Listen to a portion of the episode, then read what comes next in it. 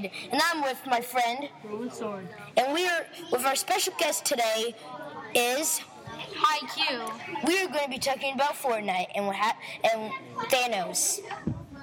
First question: what do you like how they put Thanos in the game? Yeah, I do like the Thanos in the game, especially that it's a very good idea to Marvel fans. And I think Epic Games just put more players into Fortnite after putting Thanos in the game. Okay, next question.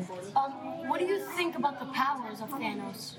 Thanos is very, very overpowered because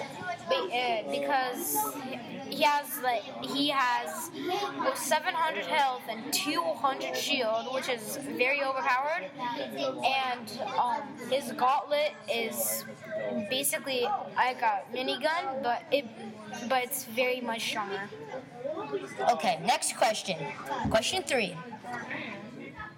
Okay, do you like that he can jump super high?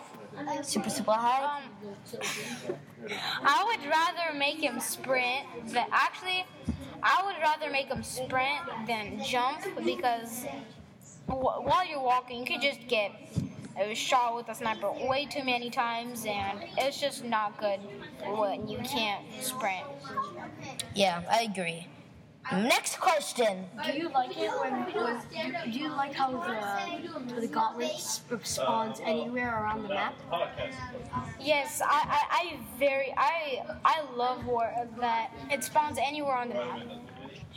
Because soon if it would spawn in one place, then everyone would know where it is and they would just go there. So I really want to spawn in different places.